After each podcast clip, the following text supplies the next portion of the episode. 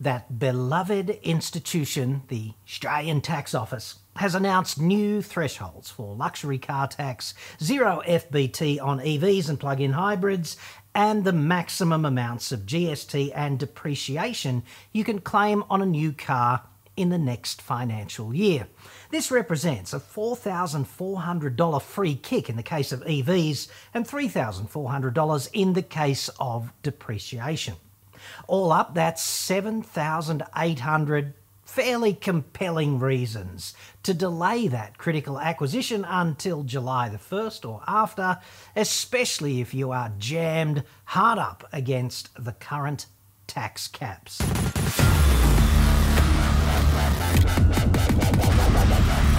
I'm John Cadogan from AutoExpert.com.au and I get new cars cheap, but Australia only.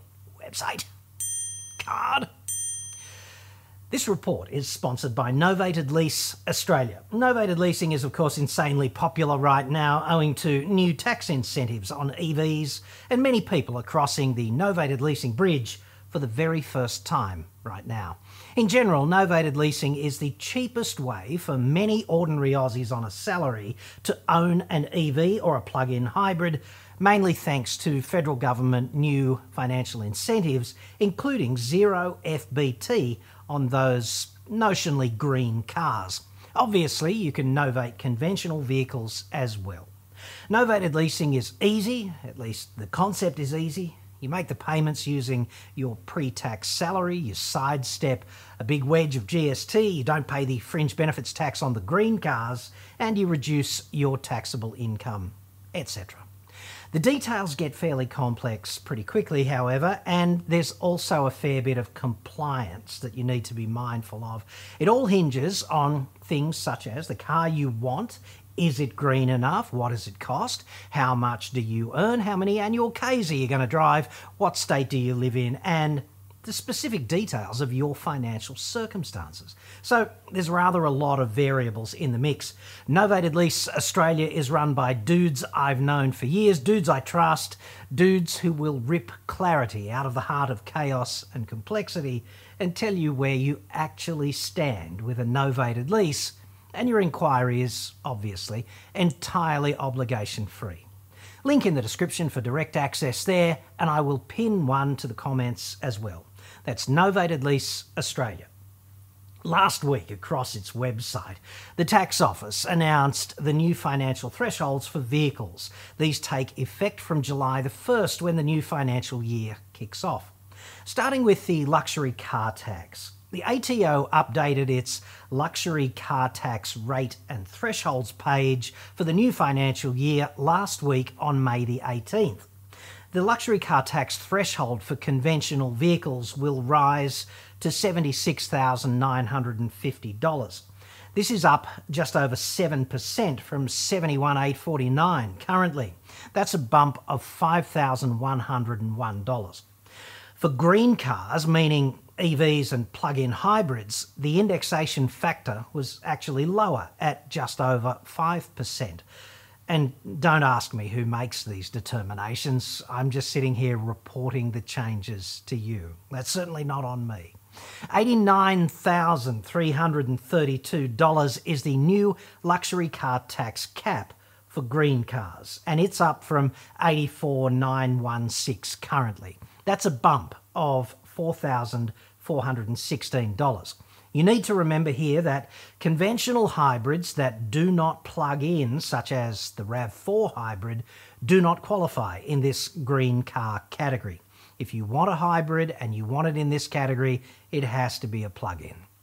The new number for green cars, $89,332, is extremely important for you if you intend to take advantage of the government's new green car incentives using a novated lease.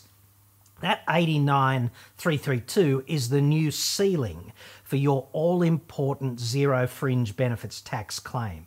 So if you make a minor mistake and you spend just $1 more than that, those fat stacks of juicy FBT savings are going to evaporate. So don't get this wrong. 89,332. Best to measure twice and cut once, I'd suggest. The good news here, of course, is that you can soon spend about 4,400 bucks more than you could in this financial year without falling afoul of the Green Car Zero FBT cap, provided the deal is done from July the 1st. It means that vehicles such as the Hyundai Ioniq 5 Epiq, which would be the fully pimped variant of that model, is now on the table for Zero FBT after the 1st of July, as will be the mid spec Ioniq 6 Techniq. Previously, you were limited to the poverty pack in the Ioniq 6, if you can use the term poverty in relation to a $74,000 car. The bottom line here if you were headbutting the limit previously with the car of your dreams, there's more wriggle room for you from July the 1st. The other critical threshold that will change on the 1st of July is the official depreciation limit. And this is important to business owners as well as salary sacrifices. This tax office PDF entitled GST and Motor Vehicles also got its hair and makeup tweaked for the 2024 financial year, and that happened last week on May the 18th.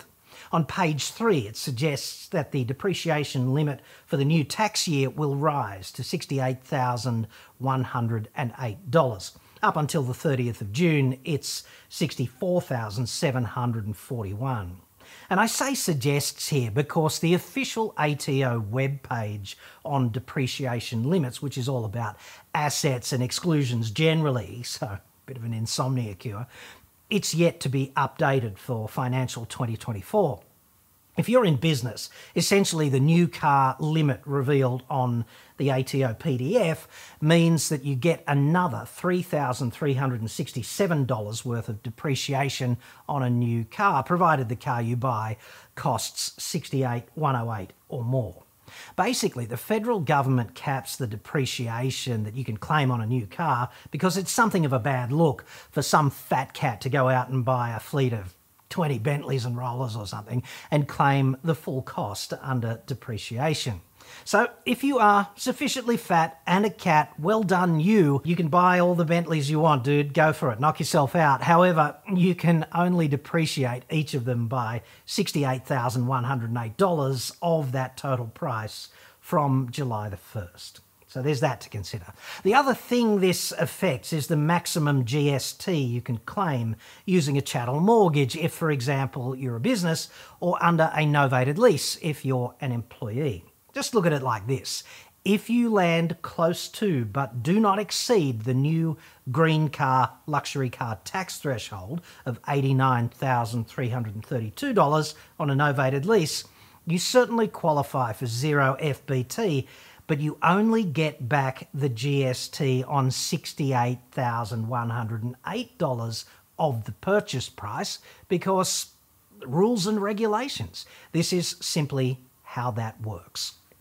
According to the tax office, from that recently updated PDF, quote, if you purchase a car for more than the car limit, the maximum amount of GST credit you can claim is one eleventh of that limit.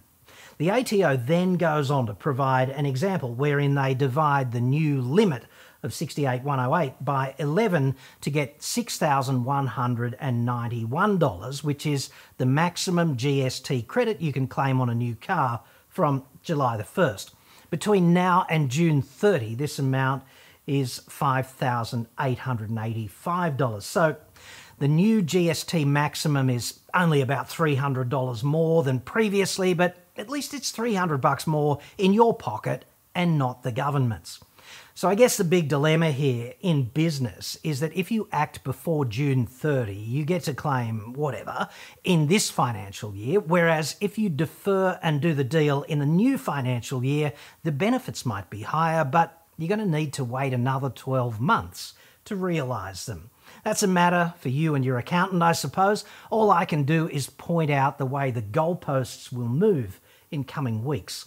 It's something to be aware of right now because inflation's been running relatively hot lately, and one of the positive effects of that is that indexation of these threshold amounts has also been relatively high, and that means the relative change in the limits is kind of large this year.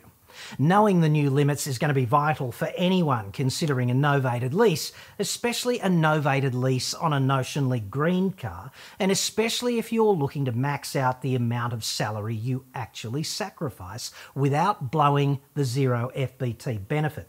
Now might be an excellent time to get your deal organised, but waiting until July the 1st to consummate that particular marriage could be quite the lucrative plan ultimately. Talk it over with your accountant now that the new numbers are known.